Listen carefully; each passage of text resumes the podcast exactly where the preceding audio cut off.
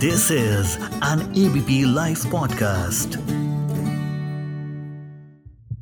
Health Mantra.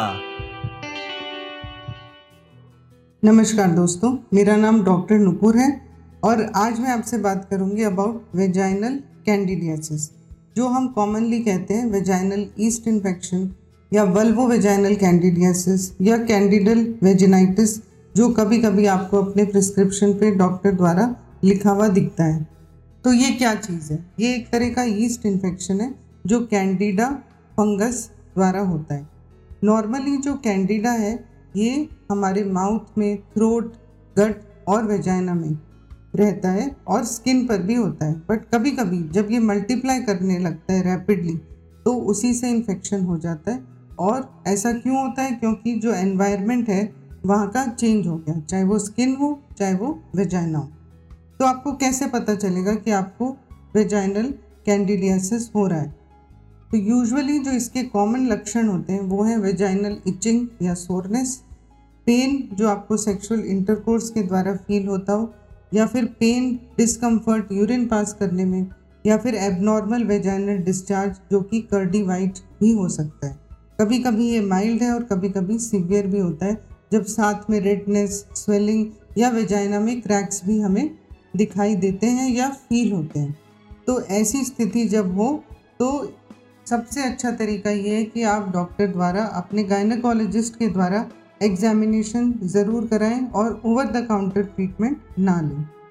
तो ये vaginal candidiasis किसमें हो सकता है और कॉमनली किन लोगों में देखा गया है?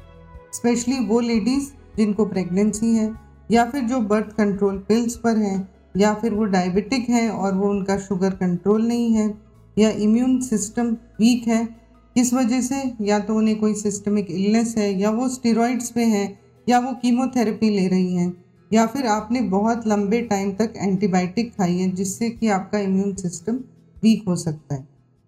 उन लोगों में भी ये बार बार होता है जो कि अनट्रीटेड रह जाते हैं, जो कि अपने पार्टनर को सिम्टम होते हुए भी ट्रीटमेंट नहीं लेते, या फिर जिनके मल्टीपल सेक्सुअल पार्टनर्स हैं। तो ये आइसोलेटेड इन्फेक्शन नहीं होता. Sometimes it is a mixed infection तो हमें इसको इग्नोर नहीं करना चाहिए. पर हम कैसे प्रिवेंट कर सकते हैं? By maintaining perineal hygiene feminine hygiene cotton undergarments पहने, बहुत अपने वेजाइनल एरिया को मॉइस्ट ना रखें और ड्राइनेस रखें और ओवर द काउंटर एंटीबायोटिक का सेवन ना करें. साइंटिफिक रिसर्च ये कहती है कि 20 परसेंट ऑफ़ वेमेन में कैंडिडा जो है वेजाइना में कोई सिम्टम क्रिएट नहीं करता।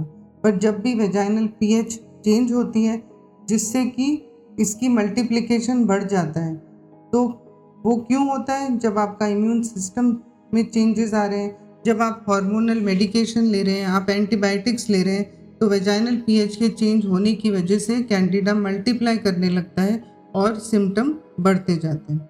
इसको हम टेस्ट कैसे करते हैं? यूजुअली इसको लेबोरेटरी टेस्टिंग या फंगल कल्चर के लिए भेजने की ज़रूरत नहीं पड़ती क्योंकि एग्जामिनेशन में ही एकदम क्लियर हो जाता है आपके डॉक्टर आपको एग्जामिन करके एकदम क्लियर कट बता देंगे कि आपको कैंडिडल या वेजाइनल ईस्ट इन्फेक्शन हुआ है। और यूजुअली ये एंटी फंगल मेडिसिन को बहुत अच्छा रिस्पॉन्ड करता है जो कि आप ओरली भी ले सकते हैं और वेजाइनल पेसरी या टैबलेट के फॉर्म में भी दी जाती है। तो वेजाइनल कैंडिडियासिस जो है, ये बहुत ही कॉमन तरह का इन्फेक्शन है, पर हम इसको प्रिवेंट कर सकते हैं।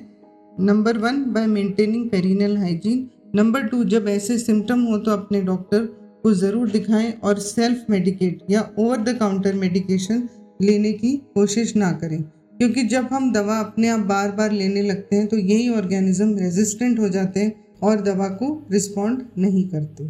Thank you This is an ABP Life podcast.